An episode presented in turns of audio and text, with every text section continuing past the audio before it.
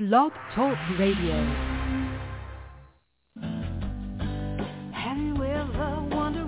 Welcome to Mind Shifters Radio with the Forgiveness Doctor, Dr. Michael Ryce. I'm Jeanie Ryce, your co-host. We also have co-hosts Dr. Tim Hayes and Michelle Pache. We will share with you the wisdom of the first century Aramaic internal process of forgiveness we offer tools and support five days a week. We will support you in building a solid foundation within yourself to live in pure love, in Aramaic, Rachna. Michael is the author of the book, Why Is This Happening to Me Again? For more information about the forgiveness process, please visit www.whyagain.org. And now, welcome to the show, Mindshifters Radio.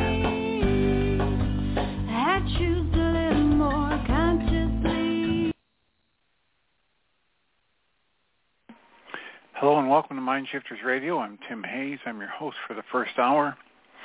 And today is Thursday, September 7th, 2023. As always, we're grateful to everyone who's joining us here today, whether you're listening live or through the archives, as we spend another couple of hours teaching and supporting people in using some of the most powerful, effective, efficient, and accessible tools I've ever encountered – these tools are available absolutely free through the tireless efforts of Dr. Michael and Jeanie Ryce on the website at whyagain.org. If you go to that website and click on the two words that say start here in the upper left-hand corner, it will take you to a page where you can download and read chapter 24 of Dr. Michael Ryce's book. His book is titled, Why is This Happening to Me Again? And that chapter of the book contains a narrative description and explanation of the primary tool in this work. That tool is called the Reality Management Worksheet, sometimes called the Reality Management Wake-Up Sheet. And it's a tool I've been using to great effect for 19 years to improve the quality of my life and most of my relationships, and to turn any negative emotional experience I have into part of the infallible guidance system that each and every one of us has been given. You can also download the actual worksheet process itself. It's a simple PDF file. If you click the link and download it, print it off, copy it as often as you'd like, and use it over and over again absolutely free. You can also go to your App Store and type in the three words Heartland Aramaic Forgiveness. And if you choose to do that before you're done typing the word forgiveness, you'll see the glowing heart icon. If you tap on that, it will let you download a completely free and private app. That app contains the Reality Management Worksheet. It contains an abbreviated version of that worksheet process. And it contains a copy of the Drag-On Klingon game, which is a wonderful way to introduce these tools to even younger audiences. And we hope people do all of that soon and often, primarily because it tends to improve the quality of people's lives the more they actively apply these tools in their lives.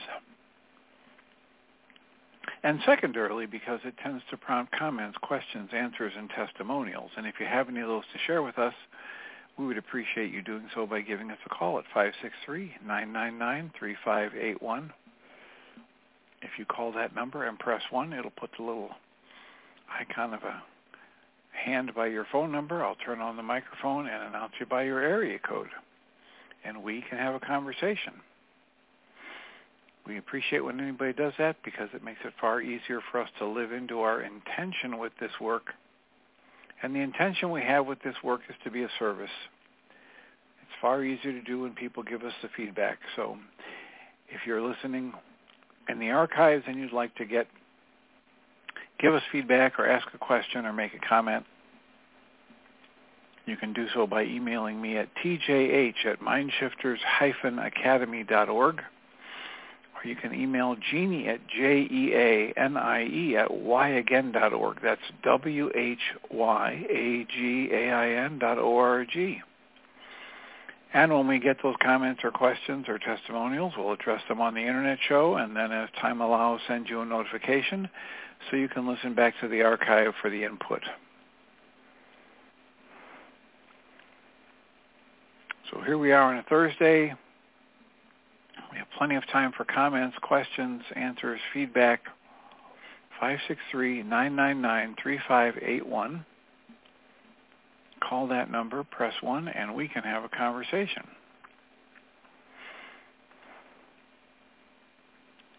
I um, I lined up a an interview today with a woman who specializes in empowering women and being a coach and a, a rapid transformational therapist and a hypnotist, but specifically to um, to help empower women to get out of the negative self-talk, to stop the procrastination and the self-doubt, et cetera, imposter syndrome, et cetera. And so I'll interview her on the 20th. And kind of um, synchronistically this morning, I was listening to the podcast "We Can Do Hard Things." It's the the first podcast on our their new season.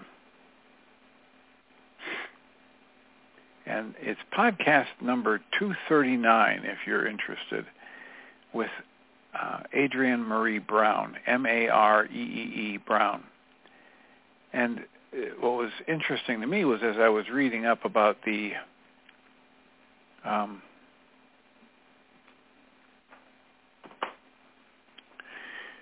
the get to know this woman who I'm going to introduce or I'm going to interview on the 20th and she talked about how it's so important to quit focusing on the external stuff and focus on the inside and that's essentially what this podcast is about. They're asking the question, why is it so hard for us to get satisfaction, to be satisfied, to be content? And the answer that these four women talk about on the We Can Do Hard Things podcast is because our culture is programming us to focus on the outside, focus on the stuff we accumulate, focus on the relationship with somebody outside of us, focus on our car, our house, our our, our body image matching some external um, program or template. And so I have several patients that I'm going to be recommending that podcast to on the We Can Do Hard Things podcast. So I thought I would mention it here today because it is um, this woman, uh, Adrienne Maree Brown, is an artist. She's a writer, um, and she speaks quite clearly about the power of art dance, writing in our lives and how important it is for us to get the satisfaction we need internally. Again, this just really falls in line with what I've been talking about the past few days. And I bring up the Abraham Hicks work. And Abraham Hicks encourages us to think about what's the feeling we think we're going to get when we get the new job, the new car, the new relationship, the new house, we hit the target weight, whatever it is, and then find a way to create that feeling long before we acquire the external thing. The reason for that is because, as Guy Finley points out, if I think acquiring something is going to make me happy. As soon as I get it and I feel that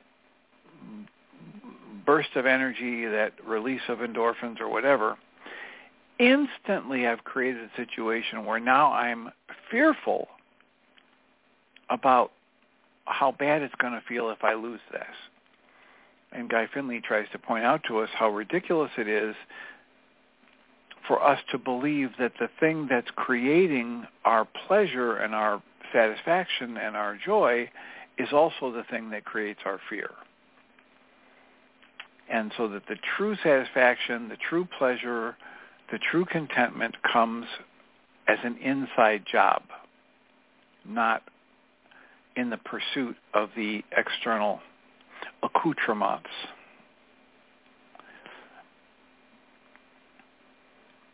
So uh, we can do hard things. Their most recent podcast, the podcast number is 239. And as always, if you listen to that, I will I would appreciate comments or feedback. I always like to know if the kinds of things I'm sharing are also striking you, the listener, as being relevant. Sometimes it seems quite relevant and on target to me, and sometimes we'll get in a support group and somebody will say, I don't get what you I don't know why you shared that with us, or I don't think that's the same message. So feedback's always appreciated. And in lieu of that, this morning I'm going to go back to the readings I've been doing from the Way of Mastery Lesson 9. Was reading Lesson 8 and Lesson 9 these past few days.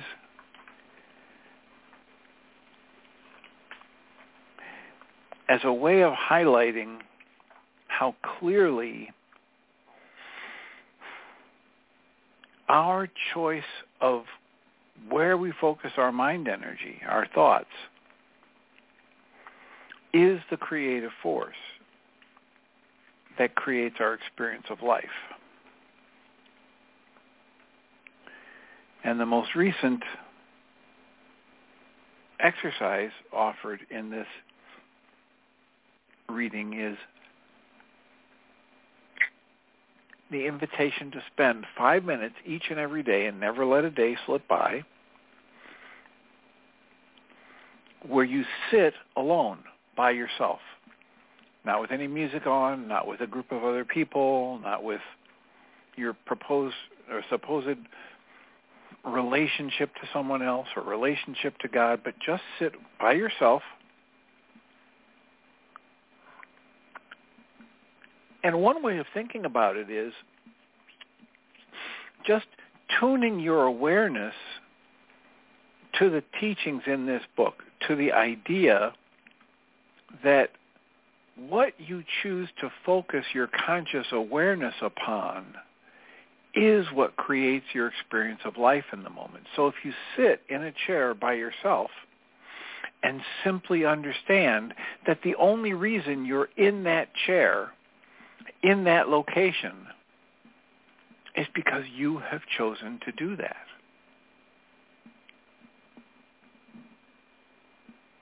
And by focusing on that directly observable deep truth of life moment to moment, we can start to become aware of this dynamic of the creative power of our thought energy more and more throughout the day. And eventually, if we can actually sit in a chair as the creator, as a pure consciousness that creates as it focuses its awareness, we can extend the time. Five minutes, seven minutes, 20 minutes, etc. So then the next story, the next part of lesson nine, holds one of the stories that when I first read it, I thought it was completely out of place. But the more I read it over the years, and, and dozens and dozens of times I've been through this book, the more I read it, the more it started to get into me at a different level. And the story is titled Planting the Seed That Produces the Desired Result.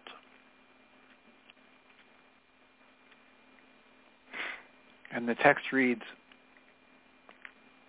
Once indeed there was a farmer who went out to plant the seed in his ground. But before he went to plant the seed, he selected the seed very carefully. The other farmers rushed out because they thought, oh, look, it's the time for planting to begin. Everything's perfect. The conditions are just right. We must make haste and plant. And they bought whatever seeds they could get, and they went out and they spread them across the ground, and they began their busy work of doing what they had to do. Rest assured, they would have their harvest. But in this story, the wise farmer waited. And while he was laughed at by his colleagues, he carefully selected every single seed. He waited until he could hold it in his hand and say, oh, I like the vibration of this seed. This feels very good. Oh yes, I can just see the beautiful plant that's going to arise from this. The fruit of it will be the sweetest in all the valley. And he gathered his seeds. He paid no attention to the passing of the dates on a calendar. He paid no attention to the changing weather conditions. He knew that when the time was right, the seed would be planted, and from it would burst forth the flower of those seeds. He knew it. He gave no thought to the opinions of his colleagues. And he enjoyed the process of loving the seeds that he was making his own. And then the farmer went out and he cast the seed upon the soil of his farm, which is likened unto the soil of your own awareness. He planted the seeds and he tamped them down and he nurtured them and he watered them and he cultivated them with a smile upon his face. And yes, the neighbor's seeds seemed to be already sprouting up through the ground.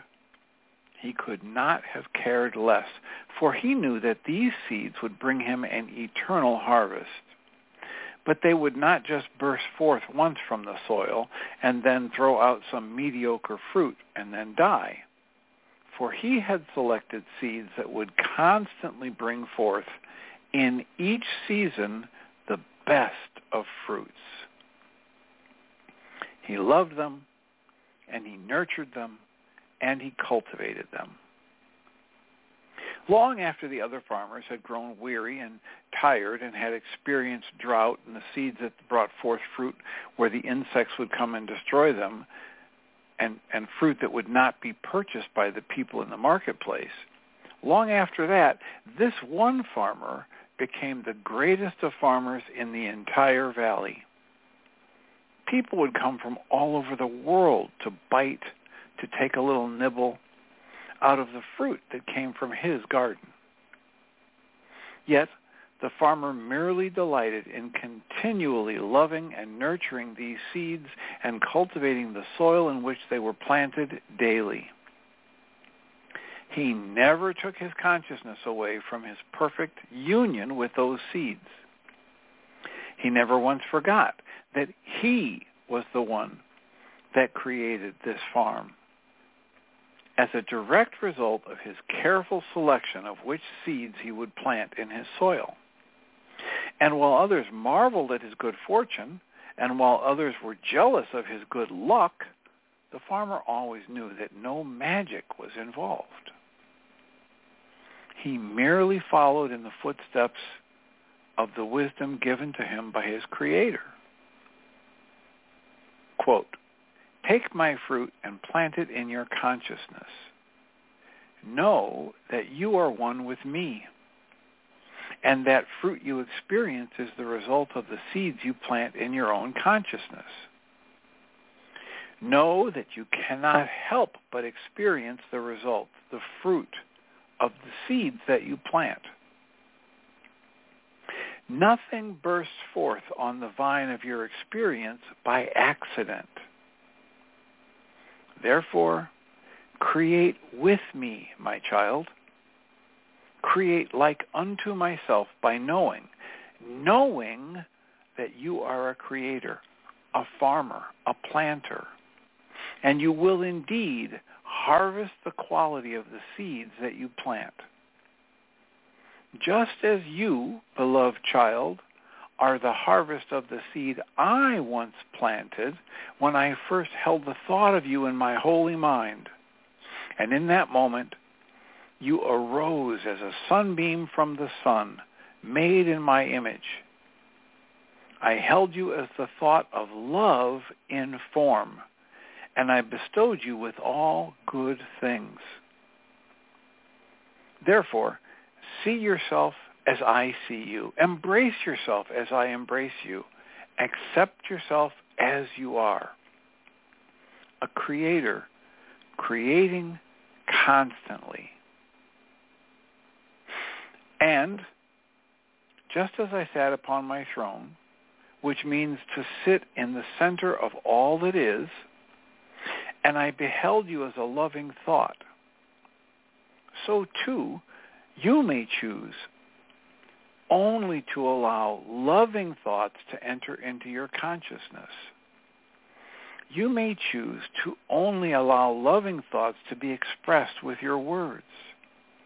You may choose only to allow loving thoughts to be translated into your gestures, your choices, and your actions. And thereby, you may choose to create as I created you that which extends joy forever, that which extends the good, the holy, and the beautiful forever. For that is what you are. That is how I thought of you when I created you, and that is what you remain eternally. Therefore, join with me by extending your creation as I have extended my creation as you since you have manifested a physical body, accept this teaching and let that body be placed in a chair that you might think like the mind of Christ for five minutes. And then you will beget an eternal an eternality that reflects the radiance of heaven, just as you reflect the radiance of your Creator.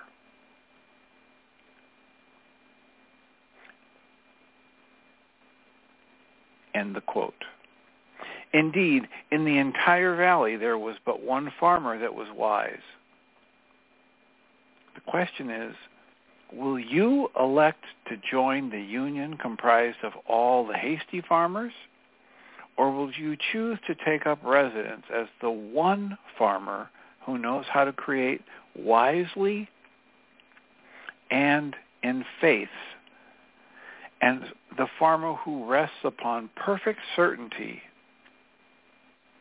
and merely sits back to wait for the ripples of heaven to come and replace the ripples of hell that you once created unwittingly. Everyone is a minister. You cannot help but be a minister to the world in each moment. Therefore, begin your ministry of enlightened consciousness now. And I promise you this, absolutely, irrevocably, you will experience all that I have known and more. You will experience complete victory over death. You will experience complete unlimitedness and abundance. You will experience perfect peace, perfect miracle-mindedness, and perfect unbroken awareness of your communion in bliss with all of creation.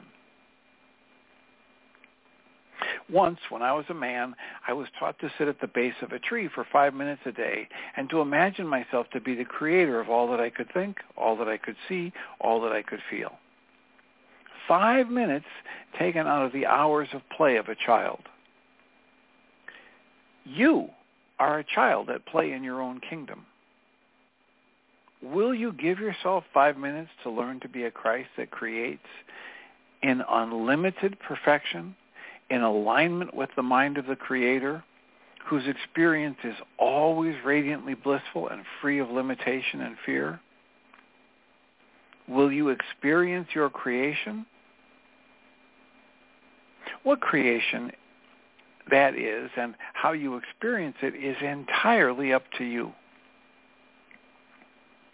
The message of this lesson, built upon the last lesson, begins to translate the capital T truth into an action. Very simple, very practical. So simple and so practical that you will be hard-pressed to find a reason, an excuse against it. For those of you so busy trying to take care of dealing with all the things that life throws at you, even you know that you can find five minutes. And those five minutes can be the beginning of birthing a whole new universe for yourself. And with that, I offer peace unto you always by making the decision to choose to receive peace as a Christ. Herein lies the secret of much of what will be shared in the upcoming lessons. For what I specifically seek to do in the way of mastery, and this specific work that you know as Shanti Christo, is the birthing of a multitude of Christs that dwell upon your earth all at the same time. It's never been done before. Imagine a world with 10 million awakened children of the Creator, fully awake, not just as a belief or an idea, but those who have mastered fear, who no longer live in doubt whatsoever, and who are busy creating universes that mirror that mirror they perfectly mirror the kingdom of heaven. Imagine it if you dare. It can begin now. Practice well for the next 30 days. If you do not, you will find yourself having to go back and start again anyway before you can receive the next phase of what will be shared. The choice is yours. Peace then be unto you always. Amen. So that's the finish of Lesson 9. And we have now reviewed Lesson 8 and Lesson 9 in the way of mastery, triggered by the reading we were doing in A Walk in the Physical, a book by Christian Sundberg.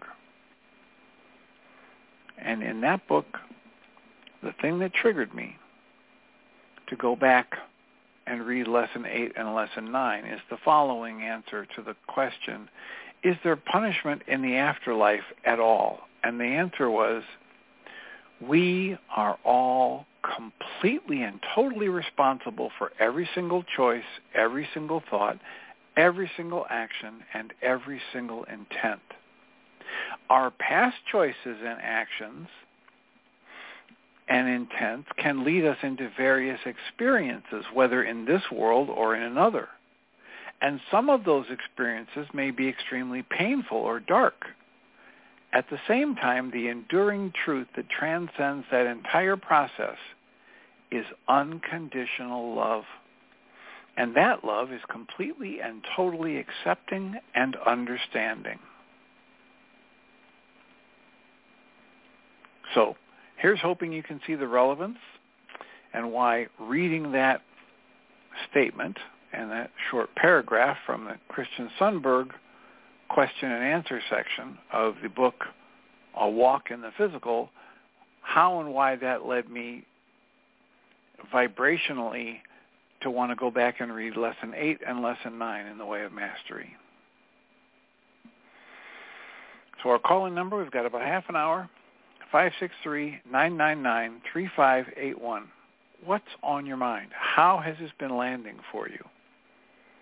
In the chat room, you can type a, a comment. If you're on the phone, press 1 after you call 563-999-3581. Let us know. Is this connecting?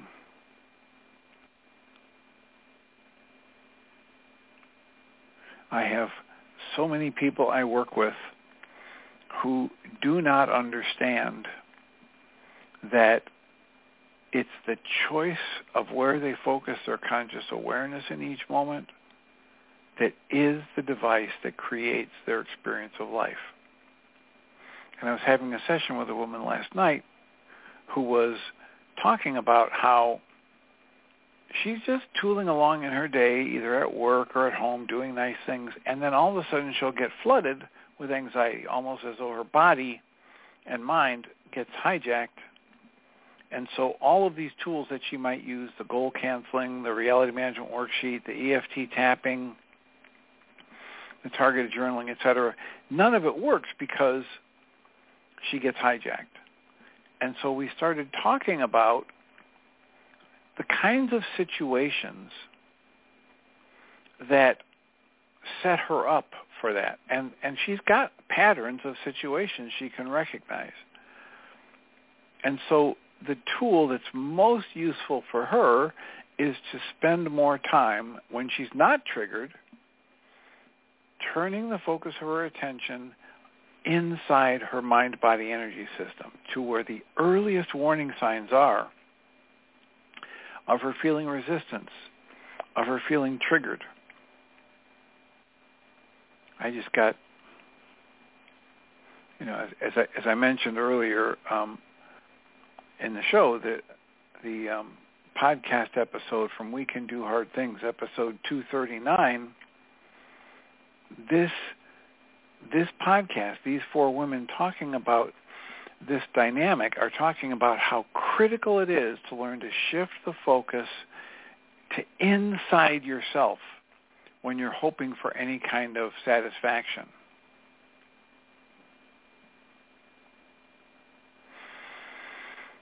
So if you stay focused on the outside, and we have, you know, we've all been conditioned to do it, and we all do it to one degree or another, we are literally dooming ourselves to not be able to reach contentment or satisfaction. It's just not going to happen. Because as Michael Singer was pointing out as we were listening to him on Tuesday, the first step in spiritual growth and development is to recognize that the upset you're feeling is not caused by the outside events in your life, that you can't change or control those outside events. The flow of life is just going to happen. And he says once people start to tap into that, they go to step two, which is now they focus inside themselves and they try to change how they're feeling inside themselves. And Michael Singer, at this advanced level of spiritual teaching, says, I hope I can interest you in the experiment of refusing to do step two. And this was something that made people interrupt um, our, you know, the, the flow of, of the presentation and say, wait a minute, what is he saying? I thought I thought he said we're we're we're supposed to not try to change how we feel on the inside and that's you know seem a seeming paradox, right? We talk about that in this work. The the book A Walk in the Physical says if you see everything there is to see about a picture, about a situation, about life in the moment, there there's there is no paradox. You'll see how everything is working and how it's connected. So if you think, oh, this is a paradox, he's telling me to not work to change how I'm feeling on the inside. And that's the opposite of what Michael Singer is talking about or what Michael Ryce is talking about or what Guy Finley is talking about. It's only seeming, it's appearing as a paradox for you because of the filters that you have on, because of the meanings you're giving to those words, and because your perception is limited. A lot of people say that the Michael Ryce uh, reality management worksheet is too um, intellectual for them. It's too much in the head. And that's just their interpretation of it. Others look at it and say, oh, the first three steps have me map out what my mind is doing that have me stuck and then have me cancel all of that and tune into a creative flow, an intuitive flow, an inspirational flow. A whole different level of energy, of insight, of connection to a wisdom that goes beyond the conscious logical. That's not the same as trying to change how I'm feeling. It's about acknowledging that whatever it is I'm feeling, I'm creating it, and to have me slow down, turn the focus inside, and wake up to direct observation of, okay, how is it that I'm creating this very thing that I don't like? And then what? Watch what happens. But then what? Make a note of how you're thinking or feeling. And then what? Watch what happens. And then what? The then what question is always answered by just watch, just observe, just allow. And as life unfolds and you recognize that it's your resistance to life that creates your pain and fear and sadness to to to uh, I, I won't say exclusively, but to a great degree, all of your emotional suffering is created by the way you choose to interpret and respond to the life flow. Physical pain may happen, yes, and yet while physical pain happens, suffering is not necessary. It's one of the ancient phrases that directives or invitations to observe that comes down from a, a wide range of different spiritual teachings. While pain is a part of this existence, suffering is optional. And the reality management worksheet literally asks me to be willing to focus my observational skills in the moment on what it is I'm doing with my conscious mind energy to either create the upset that I say I don't want or to hide from me the dynamic that's creating that upset. And if I'm willing to do that, I'm just going to open myself up.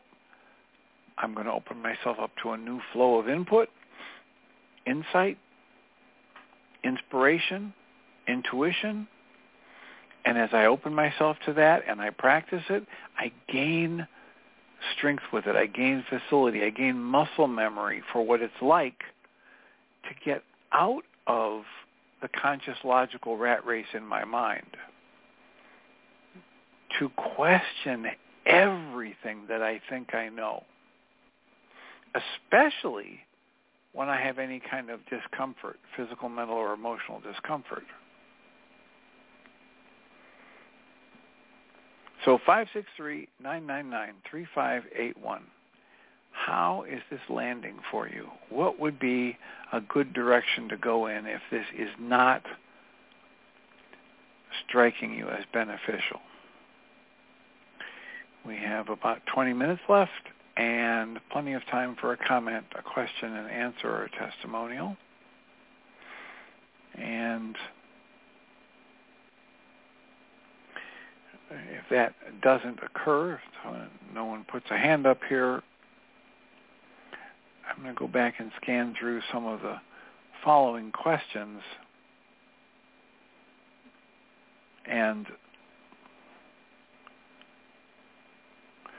one of them that um, I have I, I have friends, I have people I work with who are divided basically into two camps. One of them is that there are evil spirits and there are demons, and the other one is that it's all just energy. And it's how some individual might, and some wounded individual might be motivated to use their particular focus of creative energy, their mind energy, And so here's a question that says, are demons real and are there evil spirits? And the answer is given as, generally speaking, the idea of, quote, demons, close quotes, may fall into two categories.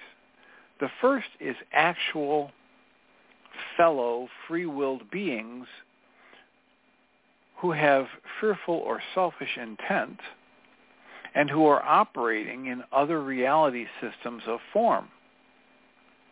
And the second option is the lively, quote, thought objects, close quotes, that arise from the human collective consciousness that can be interacted with in non-physical environments, but are not actually free-willed. Now, if you're like me, you'll have to hear that or read that a number of times before it makes any sense. So the first thing is demons fall into two categories. One of them is people just like us who are so wounded that their intent is so selfish and fear-based that when they interact with people, they're destructive in different ways. They're nasty, they're insulting, they are, you know, um, their selfish intent and their fearful intent or their intent driven by fear is so powerful that they end up doing things that are detrimental to themselves and others.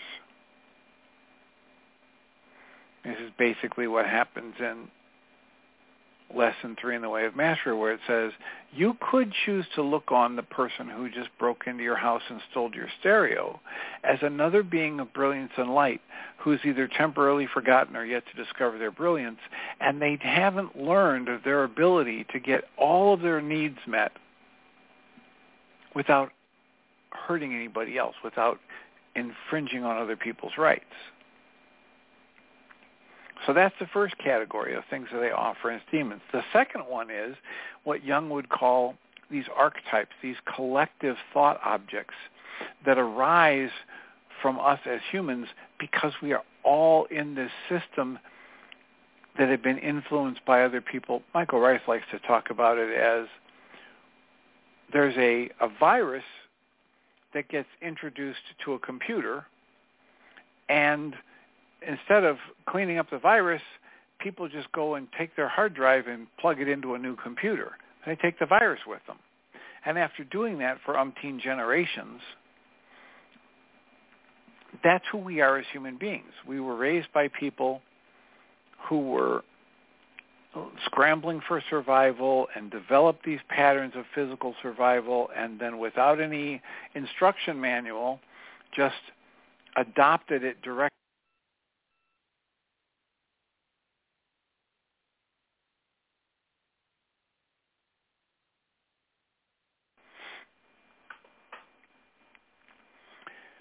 So it seems I might have caught it right when it happened, but I got dumped off the call and called back in. So here's hoping that I am being heard. And even if you don't want to say anything, if you're hearing this, please press 1 on your phone. You can just hit it and then hit it off again. It'll let me know that I'm being, that it's coming through because clearly there's some blog talk. All right, thank you. And um, if you have a comment to make, you can leave your hand up or you can press 1 again on your phone. So the idea is we have this two options being given to us to answer the question, are demons and evil spirits real? One of them is there are people just like us who, as um, M. Scott Peck writes in his book People of the Lie, regular, normal human beings do things as they're running from their own internal pain, fear, or sadness. That's the only way they do things that hurt other people. There isn't anything as such as a any such thing as a truly evil person. And yet evil acts are done, hurtful things are done to others. Wars, bombs are dropped, people steal money, people have, you know, rapes and beatings and those things happen but the theory is, from these great spiritual teachings and from people like M. Scott Peck, he was a psychiatrist and a researcher, that those happen only when people just like you and I are so convinced that they can't face their own internal pain, fear, or sadness that they're doing things to avoid facing it, and that's the process that creates the abuse, the damage, the quote evil, close quotes.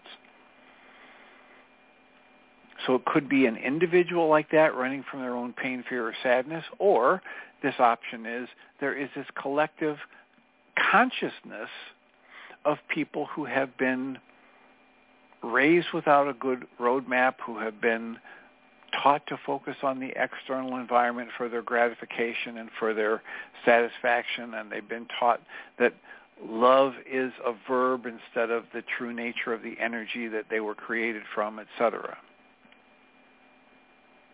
So this text goes on and says, in both cases, spirit, consciousness, transcends duality itself. And spirit is fundamentally loving, free, powerful, and joyful. Now, spirit can then, quote, opt in, close quotes, to have a discrete free-willed experience of form and duality, whether that's happening in this reality or others.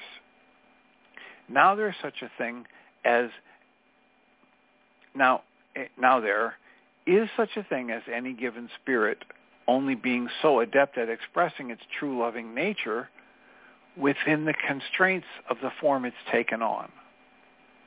That is, this is that M. Scott Peck business of, so here's a person who is not very adept at dealing with financial stress or dealing with you know, re- repeated negative obsessive compulsive thoughts or dealing with um, urges to protect themselves even when they're not really physically being threatened.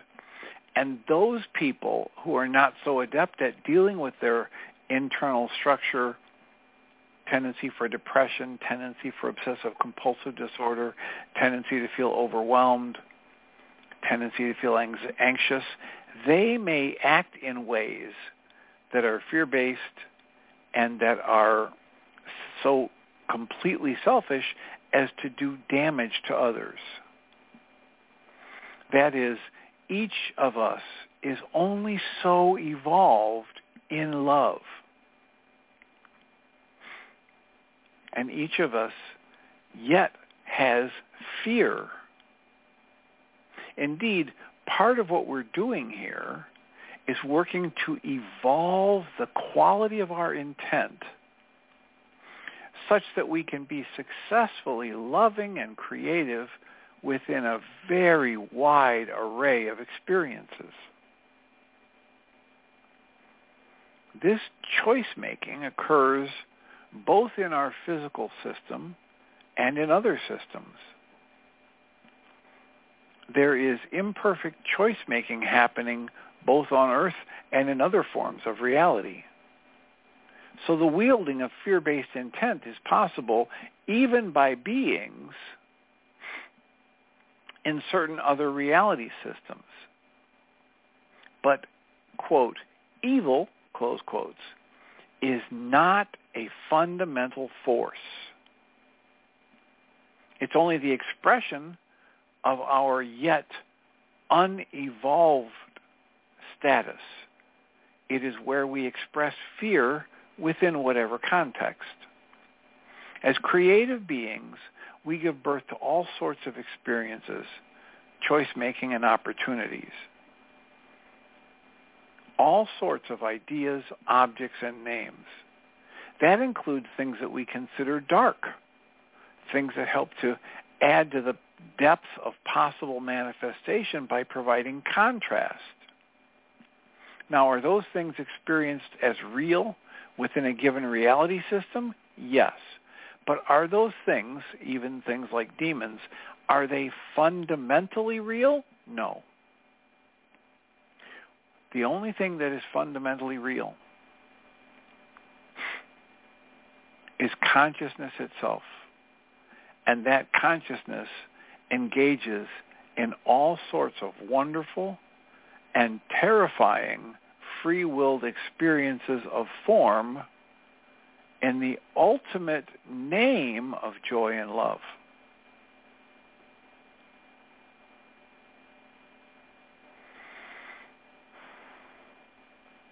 So, 563-999-3581. Let me know if this is making any sense. Here's a question that's been asked. Are there evil spirits? Is there evil as a, an external thing? And as I read this, the answer is we can experience it. We've all had experiences of it. And yet when we experience it coming from a single person, it's only because they feel they're in the middle of experiencing pain, fear, or sadness that they feel incapable of d- dealing directly within themselves. So in their attempts to numb out from it, run away from it, blame it on others, they do things that we consider evil. And then there is this long-standing pattern that Jung would call the collective consciousness or collective unconscious in Jung's terms, archetypes, etc., where hundreds of, of millions of us,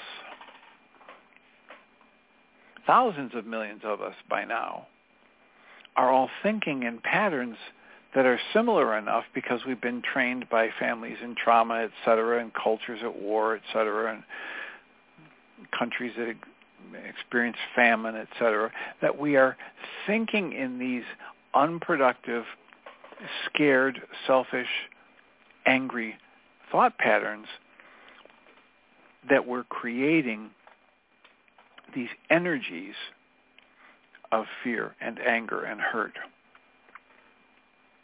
And we run into those energies and we experience them because we're energy beings, because we're consciousness, because we're energy sensitive.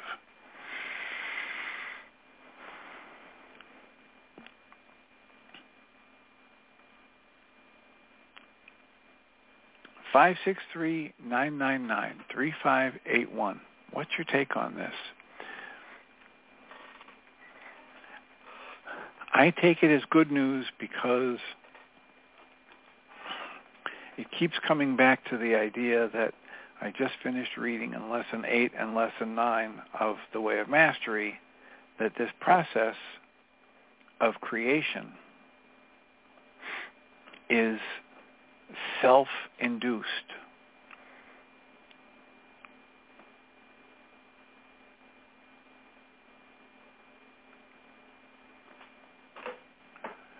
If I don't like what I'm experiencing, I can begin practicing sitting in a chair for five minutes a day as someone who's going to become aware that they are ceaselessly creating. If I sit and complain about anything in my life, I'm creating the experience of upset. If I sit and practice allowance like one of those keys to the kingdom from lesson five in the way of mastery, I get a different experience.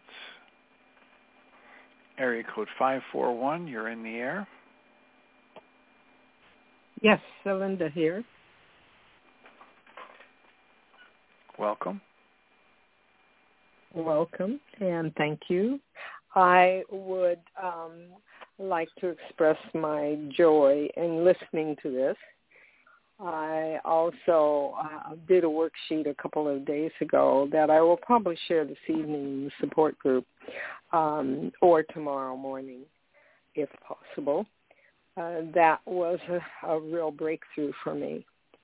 That behind all of my patterns of fear for my safety and um, rage at being abused are two primary illusions from um, the way of mastery uh, that it is asked to uh, let go of, and one is the need to be right, and the other is the uh, being supported in my rightness. Oh, and also the outcome of that is the need to have my own way. And I realized this morning that from my being told what happened to me at two, uh, indirectly, that um, at two, I have been hanging on since two years old to both my terror and my rage. And uh, they were the outcome of a little goal that I had for whatever it was that my mother didn't want me to do for whatever her reason. And that as a result of that, I've been hanging on to this goal of getting my own way. And the having to be right is when I got conscious enough to make meaning out of it all. Um, I evolved into a belief system about right and wrong or whatever. And I don't know how to explain it completely because it's still a sensation more than anything. And as a result of the rage of wanting to strike back or wanting to have my own way and the terror of being harmed and some sort of little preconscious fear of dying that I have um, held on to that and recreated it in some form or another in all of my life patterns. And it's how I survived was. Term, it's curious to me that you use the term some little fear of not surviving. Oh, As little, I mean possible in relation for that to, to be little. age. Yeah, it wasn't little. It was really life-threatening for me, but little I meant in relation to being two years old, like how small I was. And the outcome of that is what I did was I shut down all of my systems. And I discovered this through the Touch uh, for Health and the education of kinesiology. I such when I get highly stressed, I shut down my hearing. I shut down my visualization, you know, narrow my focus, over focus. I shut down my communication. I get lost and overwhelmed. And I shut down my feeling, my emotions, my sensations. And um, and basically what happened at the end of this worksheet was that I flatlined. I started out at about a five and I flatlined at a at of five because the trigger was a dream I had. And my goal, of course, was all evolved around safety. But by the time I got to the bottom of my sheet, I realized that it didn't have anything to do with safety at all. And it, yes, it did have to do. The paradox there, yes, it did. And no, it doesn't. It um, it had to do about the goal. And like for me, that was a real bingo. It's the goal. All right. Well, perhaps tonight in the support group and or tomorrow on the internet show, you'll share the whole worksheet and it'll make more sense to everybody and maybe even you by that time. But I appreciate the work and you're sharing it and I look forward to further updates as you see fit to give them. I will mute you so you can listen in. Thank you for the call. I will remind us all that we come from love. We're made of the stuff we call love. We actually are love, and everything else is false. Welcome, Jeanie Ryce. Thank you, Dr. Tim.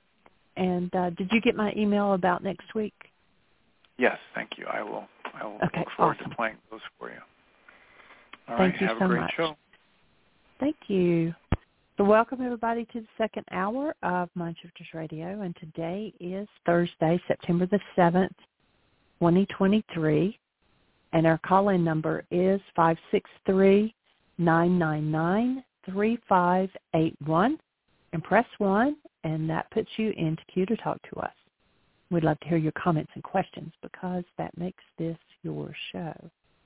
And yesterday we were out doing errands. We're trying to get things together to leave early Saturday morning to head to the beach, which I'm excited about, and uh, we're meeting uh, Michael's son, Michael J. and Jamie and Kaylee Joe are flying in Saturday night and joining us there for the week. So we get to spend a week with the newest granddaughter. And so we're excited about that. And uh, we decided to play shows all week and just uh, have the total time just concentrating on being with them and and relaxing. And so uh, we appreciate you. We're we've got uh, several of some of what I consider the best shows. Tune in and listen to those. And I'm going to welcome Michael.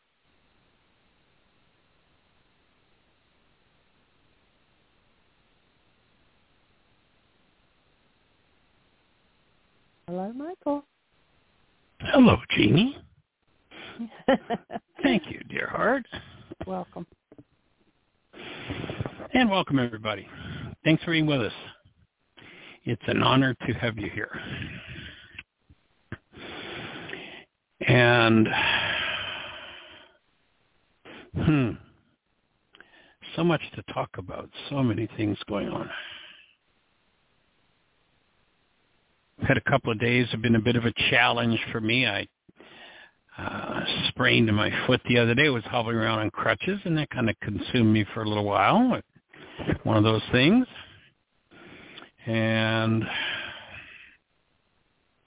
of course getting ready for uh, for travel time. Get a week with our new grandbaby. She's going to turn one year of age. Turn one. Yeah. The last day that she's with us. It'll be a week from Saturday. And we've only had well, let's see, sweetie. I think you've had what two and a half weeks. That's been uh, in. I uh, got to do an extra couple yeah. of weeks. Well, that you didn't no, get to go. More than that, we were there. Um, uh, I guess we were there almost a month. A month or so. When we went when she yeah was, after yeah. she was born, and then we we went right. back up there for the wedding. Right. And yeah, and then you went back up uh, when CJ was transitioning. Right. So it's going to be fun to see her. Been uh, we FaceTime with her about every other night, and and uh, Michael starts singing a song to her that he sings to Aria as well, and uh, she grins every time he starts singing it. I started singing to her, you know, like we got there about a month after she was born. We were going to go for her birth, but uh, uh, Michael J had a month off of work, so we decided it would be better for us to wait and show up when they'd need the help. So he had to go back to work. So, but I started singing to her right away, and it was a song I sang for, to Ari Rain since, since the time she was the smallest. When I got back, I explained to her that I had borrowed her song to sing with Kaylee Joe, and I said I didn't really get your permission. I apologize for that. Is that okay? And she said, you don't need my permission. it's like, oh yeah, oh, so sweet, so awesome. Anyway, let's see what else is going on. The movie we watched, we watched a movie last night, which I thought was really very interesting. It's called Summer. Was it Summertime? No, Summertown. Summertown. Summertown. I wish I could find. Well, actually, have a look. It may be. It may be on uh, YouTube, and I'm going to post it. It's really powerful. It's just a sweet story about Paul, and you know, the world, the games people play are so judgmental of each other. It's just a really nice portrayal of uh, two women who end up being lovers and just who they were as people, and uh, you know, just a number of events that happened to just show here we are. You know, we're all just people. And whose business is it? There's so much that everybody's got to jump in on everybody else's business, and everybody's got a judgment for somebody. Everybody's got a separation thought and a condemnation thought. And it's just like it was just a beautiful portrayal of just human beings being human and not following somebody else's rules. But again, you know, to me, the bottom line message was it it was so powerful just just watch them as human beings. It's like, Whose business is it? Unfortunately, those who would be the American Taliban are strongly working to take over people's well, all sorts of things, including their bedrooms, which is really kind of interesting and pretty insane. But uh, I'll have to see if we can find a way we can get that on a Facebook post without people having to pay for it. See where they'll find it. Anyway, if you get a chance to see it, make the space to see it. It's just a sweet story about some of the challenges people face and what they go through, and without giving away the, you know, there's some really interesting, shocking twists in it. But uh,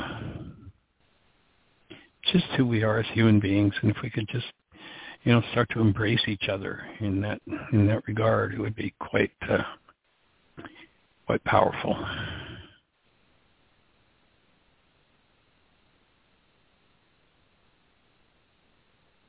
If we could just be humans with each other. Anybody, Miss Jeanie? Do we have anybody in the phone queue with a hand up or anything happening in the chat room? No, but I did get an email from Roma, and she wrote this uh, last night. Or no, well, I got it at 1:40 this morning, so I'm not sure when she wrote it. Right. But she said, "Dear friends, it was an amazing sunset tonight at 7 p.m. Brilliant, like a fire in the sky, to my west where Lahaina was. Then at at 7:11, another stage of the fire after the ensuing 10 minutes." When it had calmed down. Of course, one could only be reminded of our recent tragedy.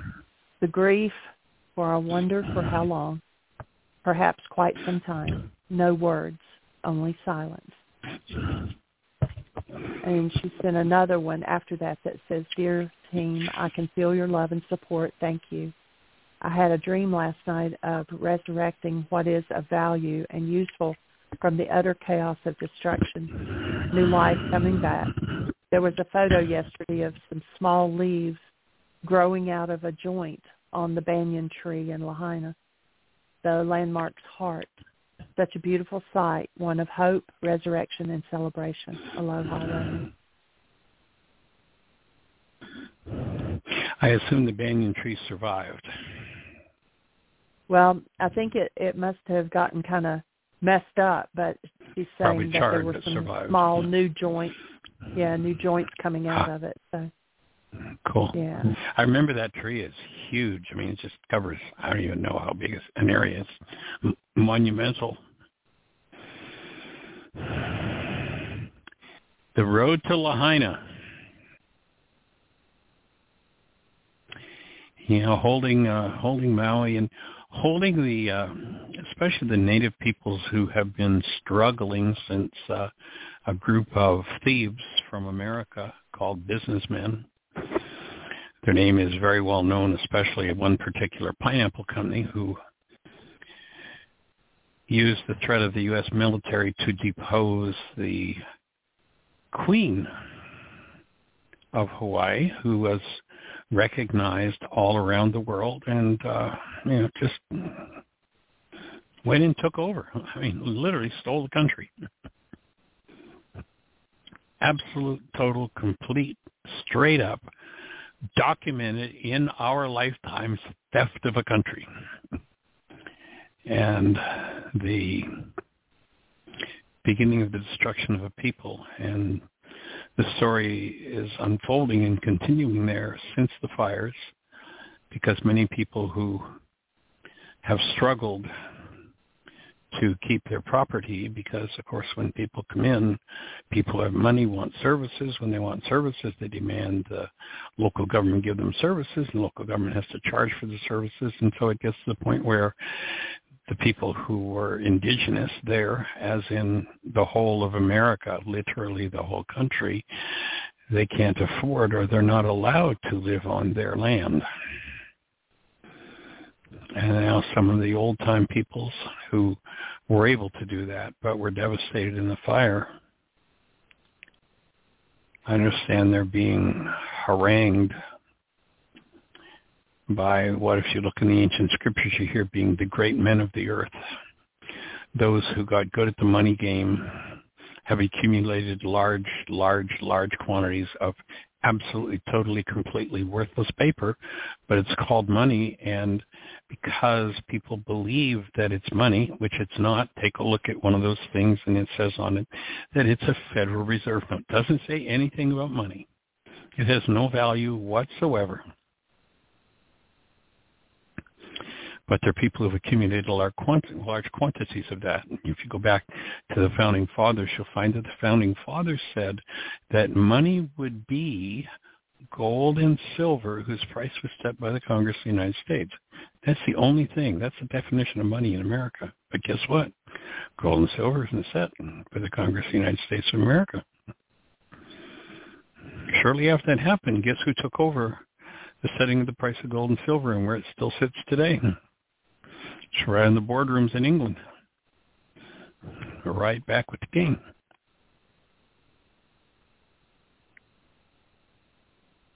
And so because these fake Fed Reserve notes worth nothing, people talk about inflation. Oh, our prices have gone up so much.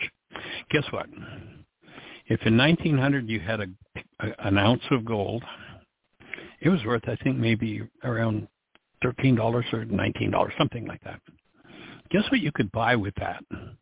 You could go into, let's say a, a guy could go into a men's shop and buy a very nice suit for that.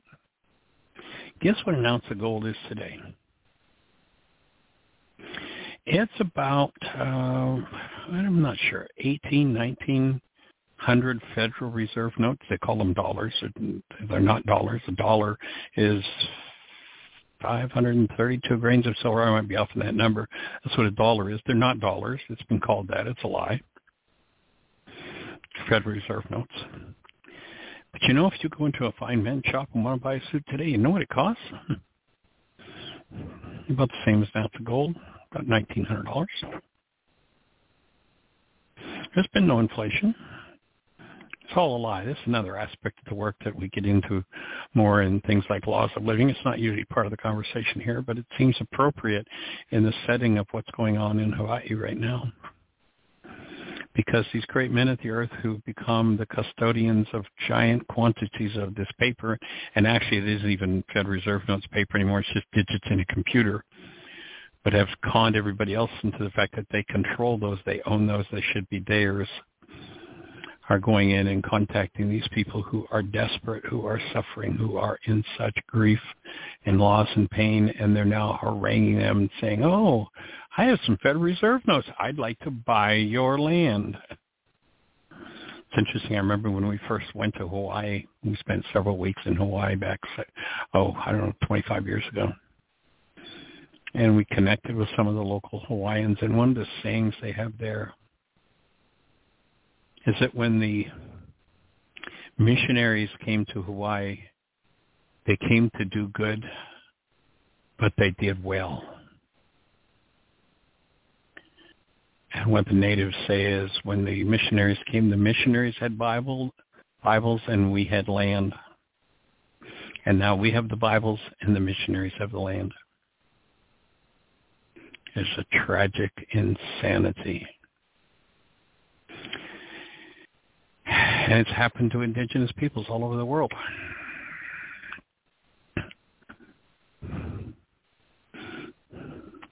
There was, and I believe it, my understanding is it is, it is factual.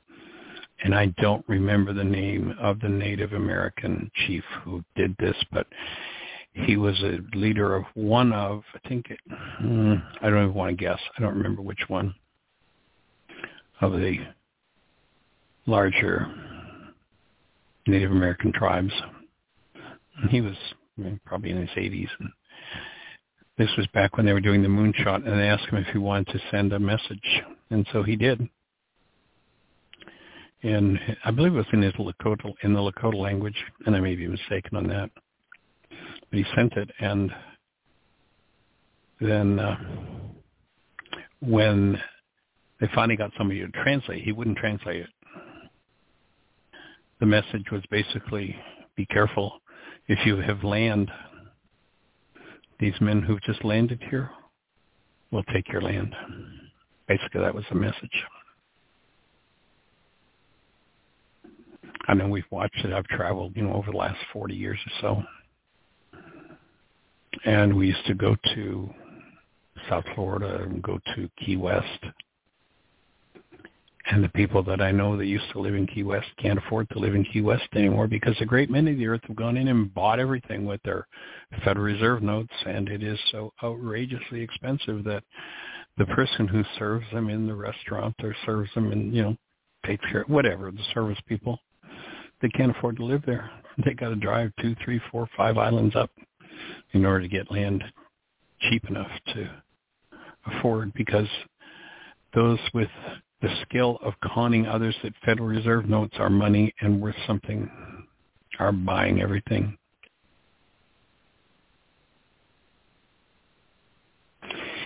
In any event, this is apparently I've been doing some research and reading about it that there was something that's happening in Lahaina right now with the natives there, the Hawaiians. When I say harangue, they've got, you know, it's like we all know what the high pressure sales calls are like, right? And these people are in such distraught conditions, desperate in many cases. Somebody with a pocket full of Federal Reserve, oh, well, hey, I'll give you enough money to get yeah, well, you owe money. Uh, well, we'll take care of that, and then and and you'll have some worthless paper, and we'll have your land. We start waking up and start to function out of actuality rather than these fantastical realities that are made up by men, like ideas like money.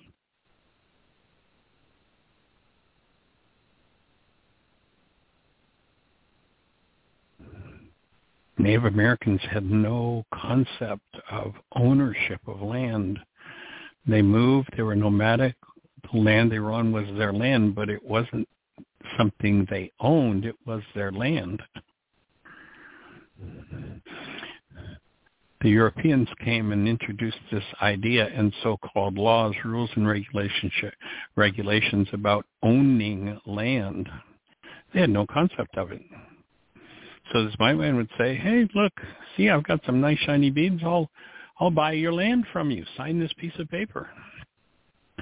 Like this crazy guy wants to give me deeds for this land. That's yes, it's my land, but there was no concept of ownership. They didn't own the land. They were inhabitants of the earth. And then they found the next year when they came back, they couldn't go on their land because they didn't own it anymore. Somebody had introduced a set of scams about how now they could put a fence around it because they owned the land that they gave the beads for. And like the Native Americans' minds didn't they didn't have brain cells to even conceive of what they meant. Like you're buying my land and it's going to be yours, and I won't be able to come back and hunt and fish and set up my community on it when it's time for us to come back here, like we have done for who knows how many thousands of years. Whew, so much to be addressed.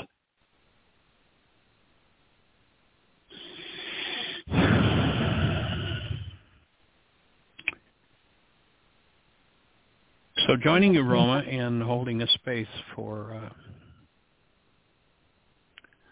for the native peoples of Hawaii, for everyone. I mean, the people who settled there, not their fault, people who now, quote unquote, own land, ancestors, all that stuff. They, they don't have a clue what's going on. But, excuse me, Jeanie, go ahead. I was just saying that we have a call. We have a hand up. Sweet. Let's say hello to our caller. Area code 541. Is this Celinda? Yes, it is. How'd you guess? Welcome, young lady. How are you? I'm good. Your conversation. Awesome. What's on your mind today? Well, um, your conversation about Native Americans and indigenous people. Um, since I lived on on Oahu for two years and Kauai for 15, for 13 years, uh, Right. I can I really resonate to all this, and I really my heart goes out. And I saw some YouTube videos that um, some of the Hawaiians said they were being evicted from Lahaina by the state. And I don't know if yeah. that's totally true or not, or what's going on. Um, they, of course, the been equivalent. harassed by these. Hmm, pardon? The equivalent. I mean, they've done Yeah. the games that are being played over water rights, which, you know, there were certain uh, native water rights that were the law even in the state of Hawaii. But now that the governors determined, I don't understand all the ins and outs. I haven't spent enough time understanding it. But as I understand, the governor mm, declaring an emergency because of this, all of a sudden now they can start sealing the, the native uh, water rights again. And it's just Uh, it's that was, mindset. um, right. Well, this happens. it's the same mindset. It's what one other thought before you move on. It's the same mindset that has us living in a world where, you know, pretty much anywhere in the country today, it's it's the same game that's being played everywhere, and it's being played on, you know, John Q. Average in America too today, where, you know. They live in places where their overlords run their lives and they vote for them. And you know, just say for instance for a family with two children to have a two bedroom apartment costs at least twelve to fifteen hundred dollars a month. And there are two of those states with the the mindset that we're talking about here that steals from people that just rips and destroys and all of that. Two of the states where that is going on, where that that rental rental rate is happening, their minimum wage is five dollars and twenty five cents an hour. And there are 14 other states in the same boat where the minimum wage is $7.25 an hour. And when the group, when the mindset in America, you know, the American government, the people who live in generosity and and fairness, what the scriptures call just and fair behavior, have tried, like just in the last couple of years, have tried to mandate a minimum wage of fifteen dollars an hour, so that uh, a family could at least afford to have an apartment and it's been blocked by the same two people, or pardon me, by, by the same people. It's been blocked in the Congress by the same group of people who have the 525 to 725 an hour um, minimum wage in at least uh, 16 different states. It's the same game. It's just it's a mindset that, you know, it, it's it's the mindset that's the opposite of what when they said to Yeshua, what's most important in the law and he didn't tell them love God, love your neighbor as yourself. He said you've got to have rockme, you've got to have a mindset. You've got to have a filter set in your mind so that your mind is set for love, your mind is set for just and fair behavior. And you know, there's no such concept in the English language. There's no such concept in the languages that that transmitted those teachings from the Aramaic to us here in Latin and Greek. There, there's just there's no such idea for this. And so this mindset just is so sadly prevalent in so many places. Definitely time for a wake up on planet Earth. Yes, and that uh, is all all classes of people have been inoculated with it. So it's not a victim it's an ignorance game, and uh, just yeah, like absolutely. I was ignorant before I uh, stumbled upon the Aramaic gospel. I was ignorant before I um, re- uh, was loaned your video in 1992, um, which allowed me to hold the seeds until I could. I had the thought, well, when I ran across your book, I, thought, I had the thought, well, eventually I'll get your book when it comes on secondhand. And then when I did in December of 19 of 2020, when I got your book, what is that? It's almost four years now. No, actually December. Yeah, December of um, 2019. It's been four years now, and I feel like I've been shot out of a rocket ever since. Burn, uh, learning with building brain cells, and that's what you just said. We all have to build yep. brain cells. Yep. Um, yeah, somebody said for for where once I was blind, now I see. Actually, I'd like to right. change that that quote because that's a powerful one. But there, there's a, a, a notch higher, and that is for where once I was sighted, now I see. It's not blindness that's the problem; it's sight. It's that we think with our eyes we're seeing what's happening out there, and we call the images that our brain generates out of the content that it holds that has been brainwashed. We call those images, those pictures that are painted on the inside of our eyeballs, sight. And it's not seeing, and that's where the scriptures talk about where for a lack of vision my people perish sight right. has replaced vision. So it's really not where once I was blind, now I see. It's where once I was sighted, now.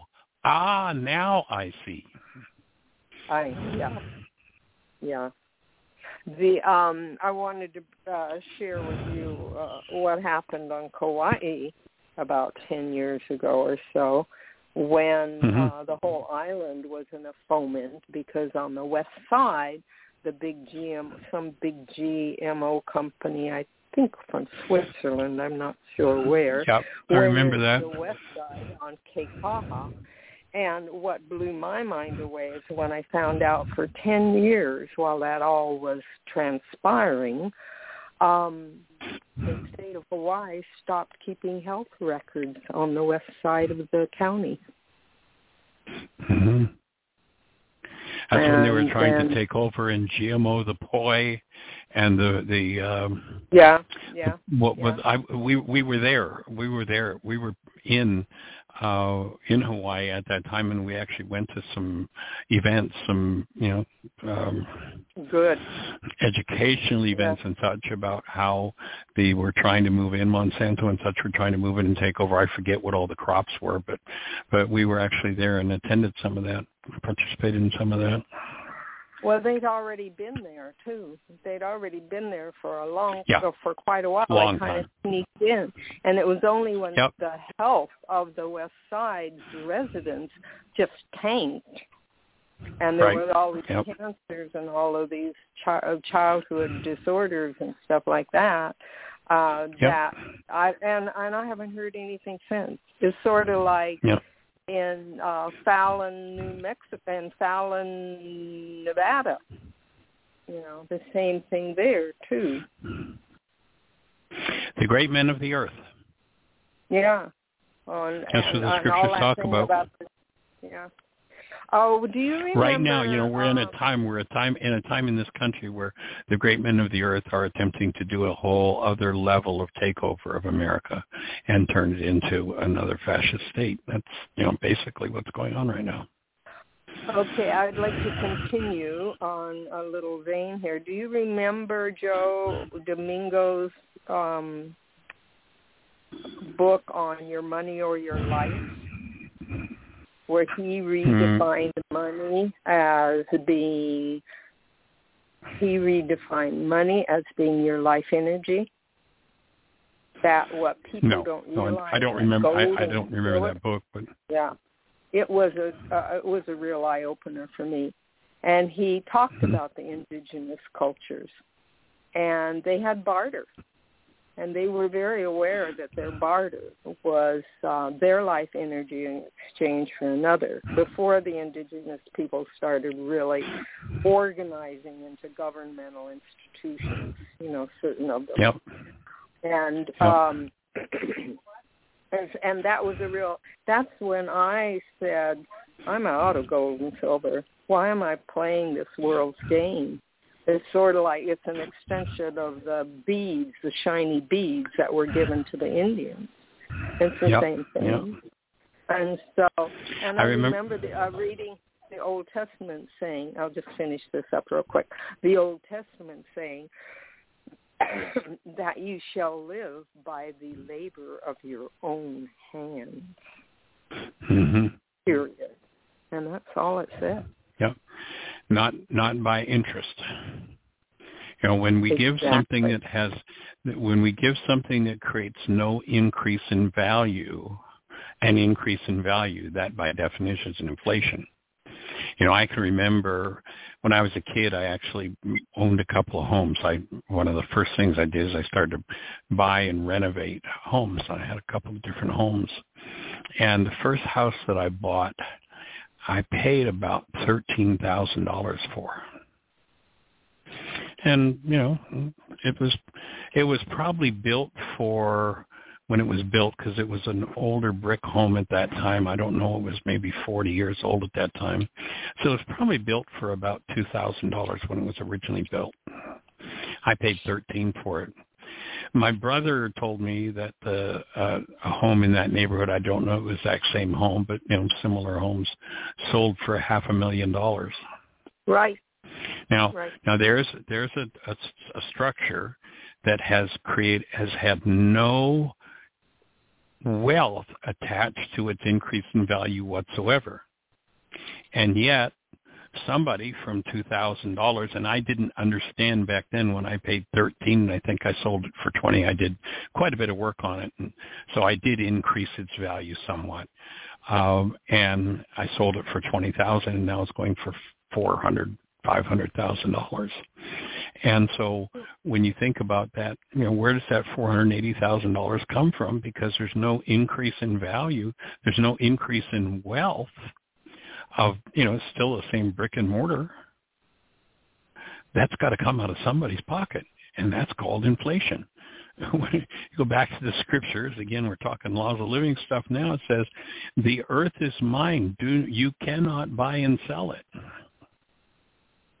And they did allow for the exchange of property inside of city walls, but otherwise it, it wasn't something that a developer could go in and, oh, I've got the Federal Reserve note, so I can buy this piece of land out from the peasant. They're just peasants anyway that, that think they own it, and I'll turn it into a multi-million dollar profit scam you know, we need to get back to understanding how the actuality of the world works. And in Aramaic, the word law does not mean the rule of a superior, as, you know, the kings today would like us to believe it's the rule of a superior. The word law in Aramaic just means the way things work. And well, when they were talking about you, you earn your labor, your life force, your wealth by the work of your hands, that you're creating an increase in value. But if you get your hands on something that creates an increase in wealth without creating an increase in value, that by definition is now theft.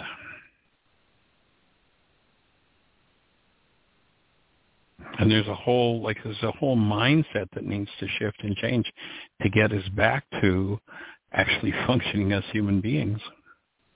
I can understand why the early Christians, or they weren't Christians, but early believers refused to vote once that that Rome took on Christianity. Well, they never did before, but when Rome never... took on Christianity, and then oh, I, I don't, I, I don't believe Rome ever took on. I don't believe Rome ever took on Christianity. Rome took on churchianity. Right. Well, they Christianity they rarely Christianity. entered a mind in Rome. right. It was um, the way, if you like, because I don't think Christianity is actually the way of Yeshua anyway. But that's okay because there again, the church rule. Well, that's why I'm There's not the distinguishing between churchianity and Christianity. Yeah, right. If it were Christianity, Yeah. it would be working according to the laws, the way it works within the actuality and Right, the original thought structures of the man in Aramaic. It wouldn't be, uh, you know, Yeshua sat in most church buildings today and he'd say, that's all Greek to me. Right. Yeah, it's just uh, different language and meanings we give for different words. So, but I'm right on the same page with you.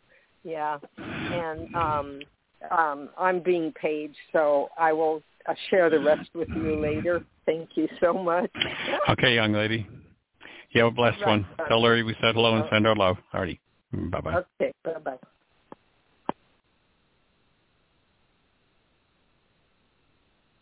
Well, Miss Jeanie.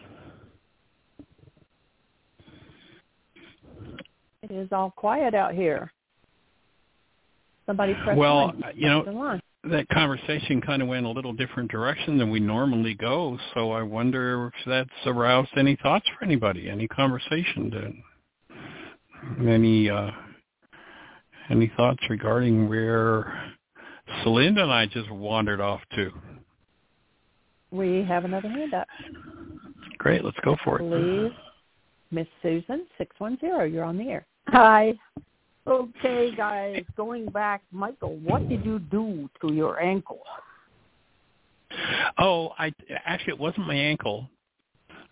When I, you know, I've always had foot and, and ankle problems, and uh I, I mean, I've sprained both of my ankles. I don't can't even count how many times in my life, but actually, my ankles. The last time I sprained them was in 1976. I sprained an ankle. And I was in Montreal, and I remember that very clearly because now, this you'll get a laugh out of this one. I, I was actually in the music business in Nashville, Tennessee. I had a partnership in a, in a uh, music studio in Nashville. I was doing this work part time at that point, and we had an Olympic song. And in 1920, 1976 uh, uh, was the 23rd Olympiad in Montreal, and I was the designated representative to take. We had a young Canadian artist who was 14, just an awesome voice, and he had a really awesome song that he'd written for the Olympics. And so it was my job to go up and represent that song at the Olympics. And that was back in the day, 76, when platform shoes were in. Uh, if you remember. And, and I, do. I had I had a pair of platform shoes on. I think about that now. It's like, oh my God, I can't believe it. But I did. And I was huh. going across the street and the car came racing, so I kind of had to, you know, race myself across the street. And I fell off the platform shoes. My left oh. ankle, which is the foot, the foot that I just entered, but it was my ankle. I twisted it far enough that from the platform shoes, the outside of my ankle scraped on the road. How? And there was a park there was a park bench there. Now I probably up until that time I had sprained each ankle at least 20 times and uh, and had at least oh 15 different times had a nail in my foot. I used to love to go to construction sites as a kid any event, I scraped my ankle, and I, I had been involved in this work at that point. I'd been been in the study of healing, and there was a a park bench on the other side of the road. I went over and I sat down, and I just tuned out of. I'm on a busy street in Montreal. I just tuned totally and completely out of the uh, uh, the the environment externally. Went inside and went into my ankle, and healed it and I don't know how long I was there, but whatever time it was, it was two minutes or maybe it was two hours. I don't know. But I got up off the park bench on my platform shoes and walked away with no ill effect to my ankle. That's the last time I sprained an ankle. However, I have been working on uh, the, the last few months. I've got a chiropractor here. I've been working on. There's a, a stuck point in my left foot where I I believe it was from a nail when I was maybe five or six and got a nail. That came, I can remember it actually came up through the top of my foot, from the bottom through the top of my foot. Oh. The tip of the nail I could see. So, um, so there's there's always been ever since I've done body work and and such massage, and there's always been this muscle structure in that foot that I could not open. I could not relax. I could not let go. It was always locked up.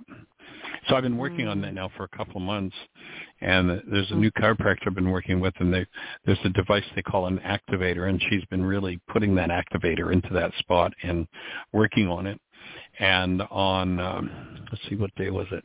I don't even know what day it was. But anyway, I went ahead and had an adjustment she worked on. I came up and I had some before we went on vacation. I wanted to finish off uh, an area I was we're setting up as a new compost area. So I had uh, taken some uh, wood chips and put up there and and some leaves and such, and I was spreading them.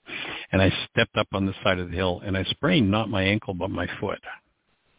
Ow. Right down the center, right on that spot. So I believe it was the perfect adjustment that I needed. It was exactly, you know, the adjustment that my foot needed. It's like, okay, this is the next level. But I, I hobbled on crutches for a couple of days, and uh, it, it actually kind of laid me down a little bit. It was pretty intense. That, So, mhm. How is it now? so that's what I did to my foot. Uh, much better. I'm I'm walking. I went and did some work in the garden this morning, and you know I'm walking gingerly, but but I'm walking. We've got some things we think- need to get done before we leave here Saturday morning. Life is think- busy right now. and you think it, it has corrected what had happened with the I, nail? I believe that's probably. I won't really know. I don't think until Yeah. it's totally totally finished, and it's not. But yeah. that area that I have, tr- I mean, I've literally worked on it for 40 years trying Wow. to get that muscle group to let go, but it's something I could never find and never do. And it feels Mhm. like I have now, but again, because the healing isn't complete yet, I'm not 100% sure. But it feels like Right. I've, I've got it. It opened it. It was, I think, the final Wonderful. step in opening it. So, so it was one of those Wow. divine accidents. You make good use of bad things.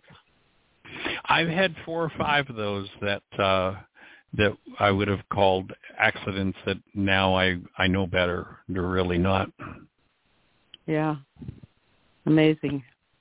Well, talking about what you and Celinda were talking about, the injustices and the greed and all this stuff.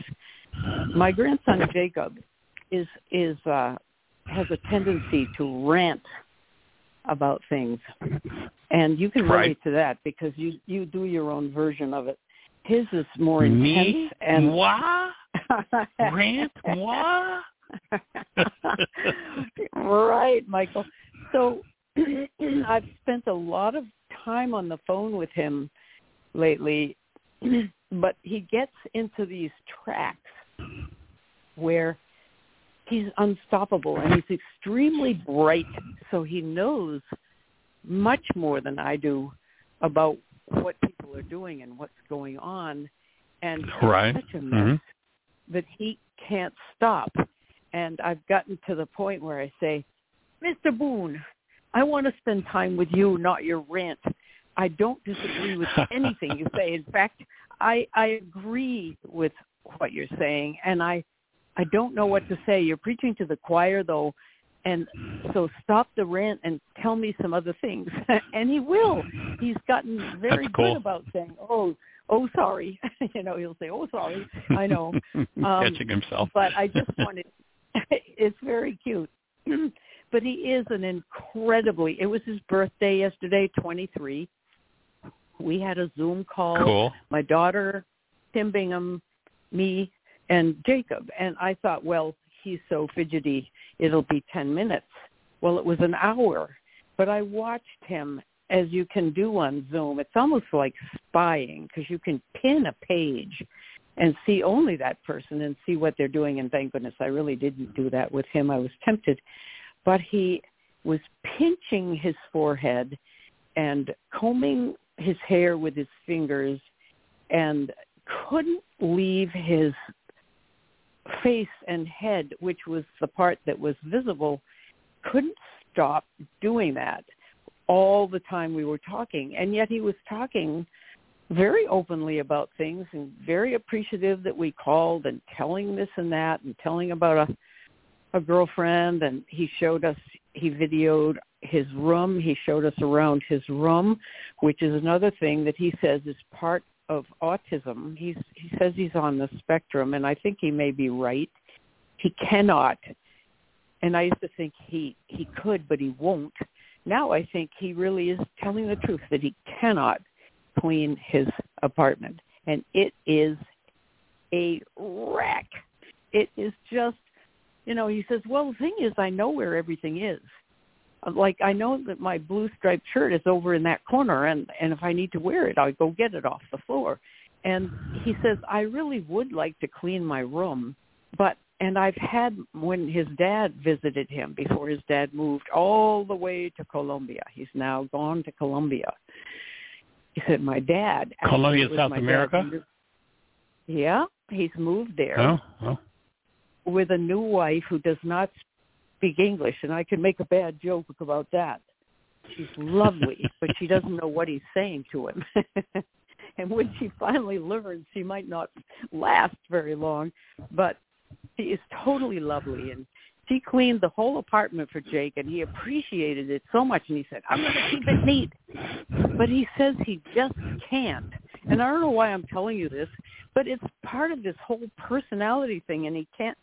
I'm afraid the situation in the world adds to a a level of angst for him that he's not going to let go of. It's just the way things are. And I know you he can relate sees the to world that. differently. Yeah, he, and that's one of the things about autism or being on the spectrum is they see the world differently. Is there any anything I could do to get in line with that and uh, I don't know, just know how to talk to him better?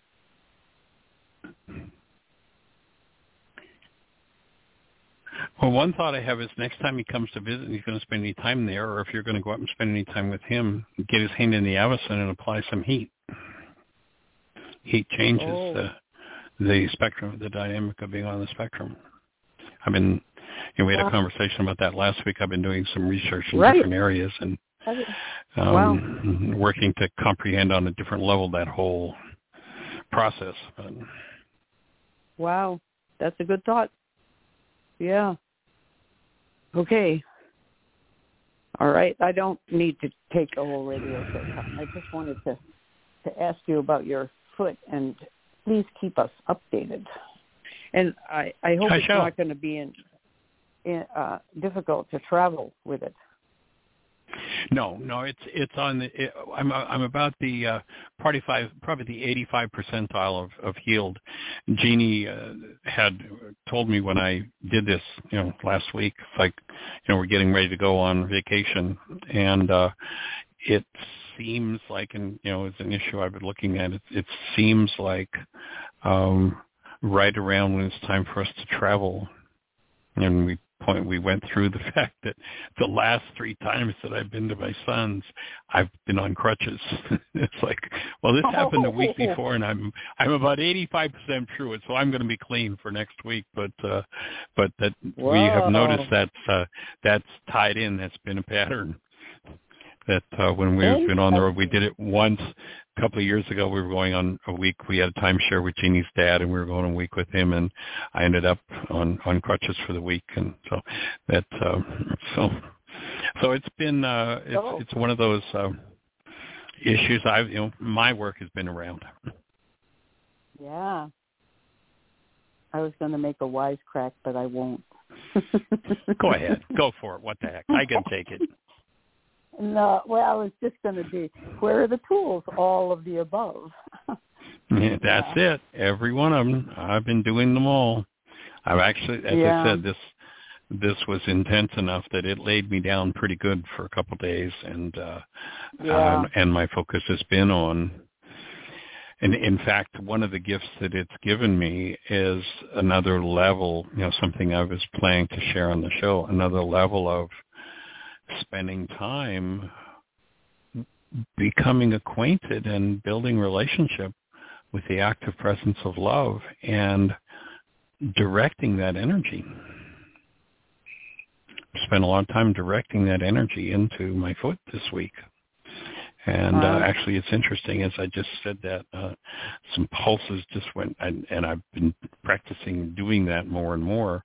And uh, just Mhm. as I said those words, the pulse went right through my foot. I could just feel the muscles Wow. popping in my foot. So, so, uh, Wow. but just it's it's brought home to me on another level the importance of us spending time cultivating that relationship with active present love and being able to direct it and yeah you know, bring its healing power into physiology and into the world.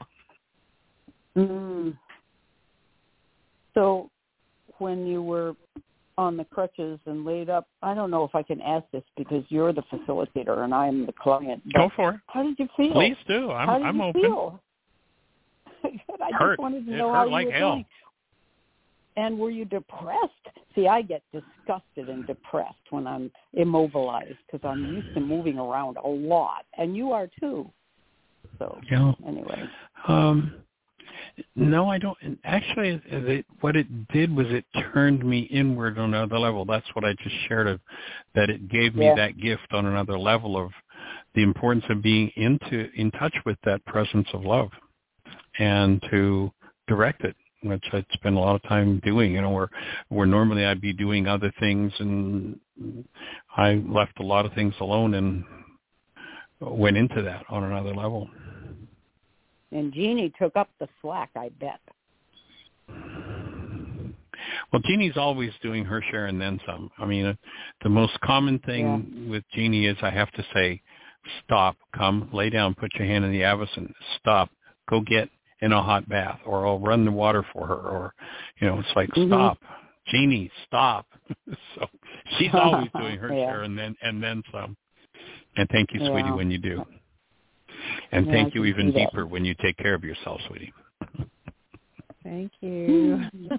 and we do have another caller. All right.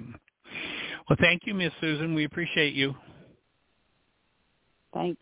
Appreciate you too, Michael. All right. Thanks a lot. Okay, take care. Bye-bye. Hello, Joe. Eight six four. You're on the air.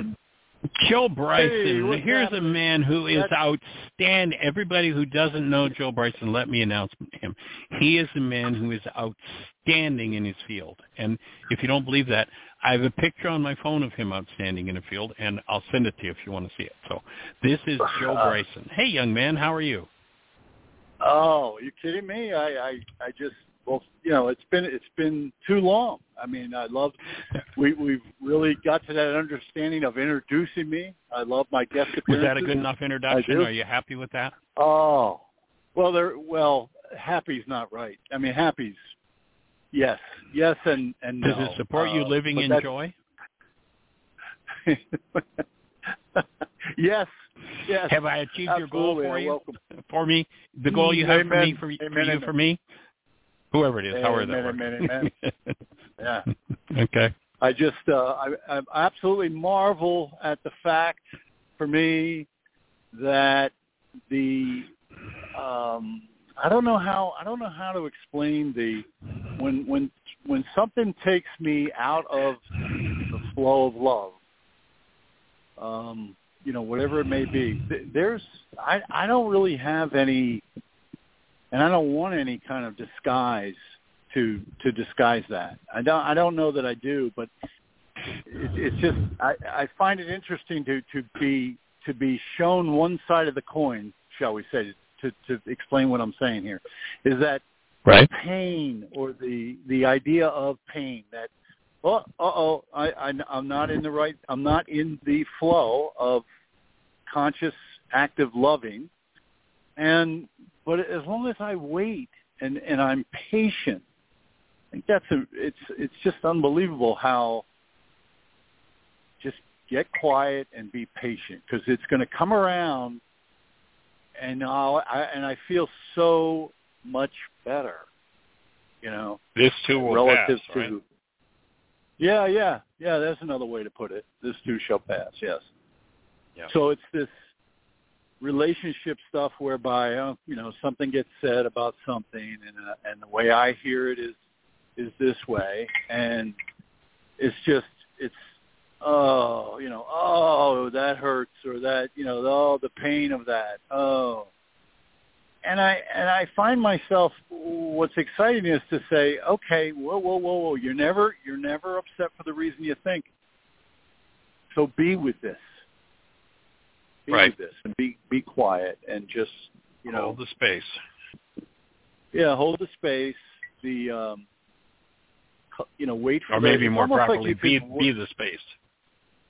Right, right. Yeah, being being is really seems to be the one coming up as saying, okay, what's this what's this all about? What's just being being love, being or not even not even necessarily to be love. It's just just breathe into whatever's coming up and uh maintain your human life.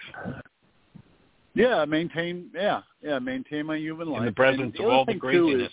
Is, oh, the the plus the codependency, the the notion, the really the notion that, you know, without without you, I'm not going to be okay.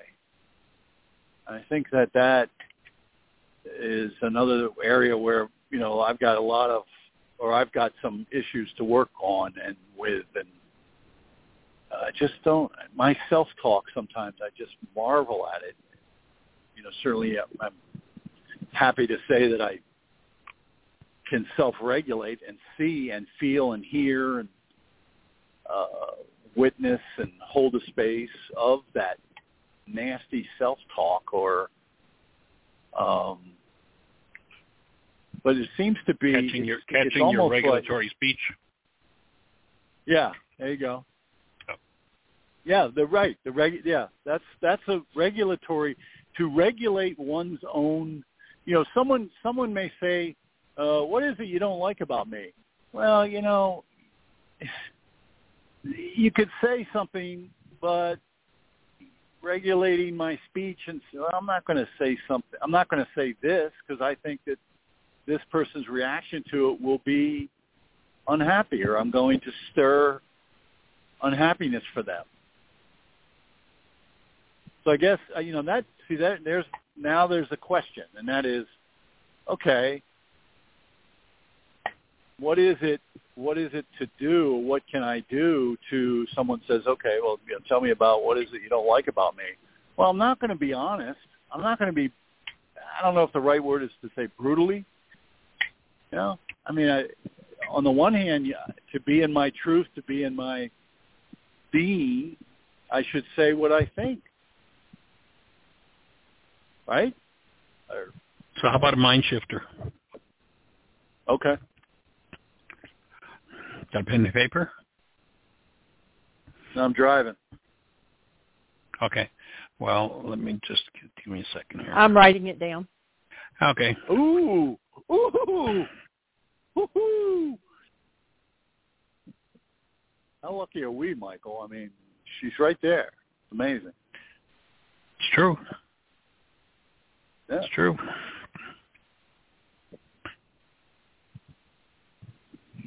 It's safe and healing. And people have always deeply appreciated me. People have always and acknowledged me and acknowledged me for saying and for speaking exactly what's on my mind. Mm. Mm. What your mind say to that one?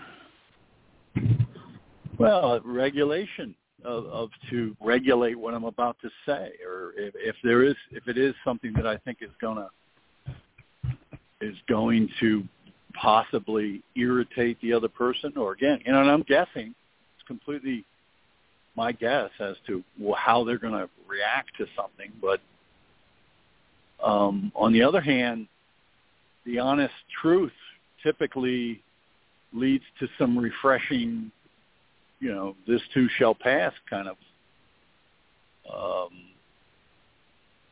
healing of then we'll add to that mind shifter because the truth is always safe and healing.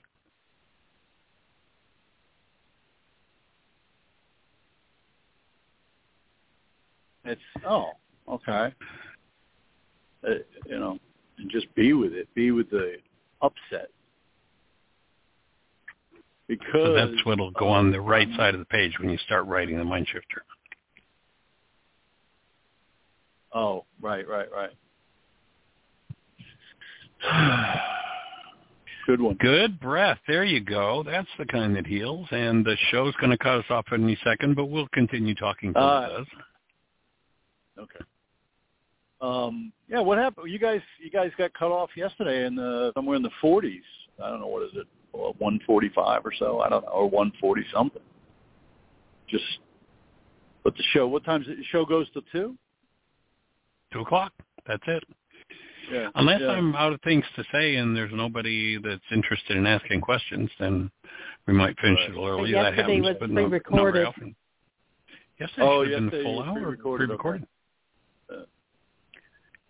It wasn't. What was Well, it, maybe a shorter was. show yesterday, Jeanie?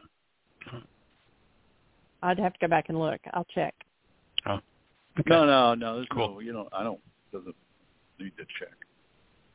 I just feel like I find myself with my speech and uh, and not so much verbal speech, but my in my interior uh, dialogue with Yep. myself or just Mhm. the, the ego is just man. Work to be done. How cool is that? yeah. Yeah. All right, sir. Delighted cool, you're on the Mike, path with us. Yeah. Thanks. Talk to you. It's a good thing. All right. Yeah. Take care. Blessings. Bye-bye.